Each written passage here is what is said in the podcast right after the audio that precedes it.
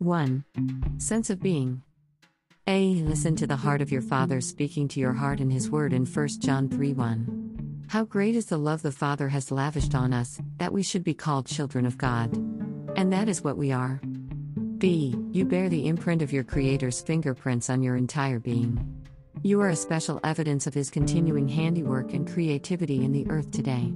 He chose generational treasures for you in your soul and body. He made you His child on whom He lavishes His love. Be blessed to feel with almost aching sharpness and clarity the truth that you are greatly loved.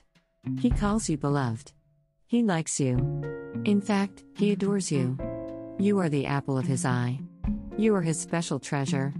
You are legitimate and worthy because He loves you, not because of anything you have done. Be blessed with a deep and abiding joy as a favored child of Most High God. See, God gave you your competence, your talents, and your personality. Beyond that is your identity of belonging and worth and your legitimacy in Him as a covenant son slash daughter.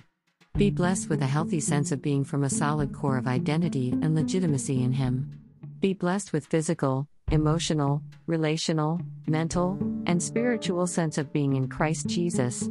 Be blessed to realize that you stand in His favor based on relationship, not performance.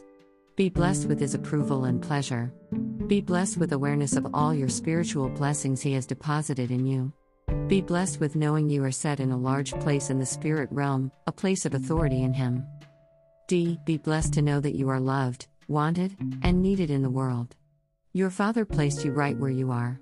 Be blessed with relaxing in His perfect care in every detail, knowing He is lovingly watching over you. Be blessed with freedom from fear. You are immovable and unstoppable as you remain in that place of abiding in Him and Jesus in you. Be blessed as God encourages and empowers you in His truth and purposes for your life.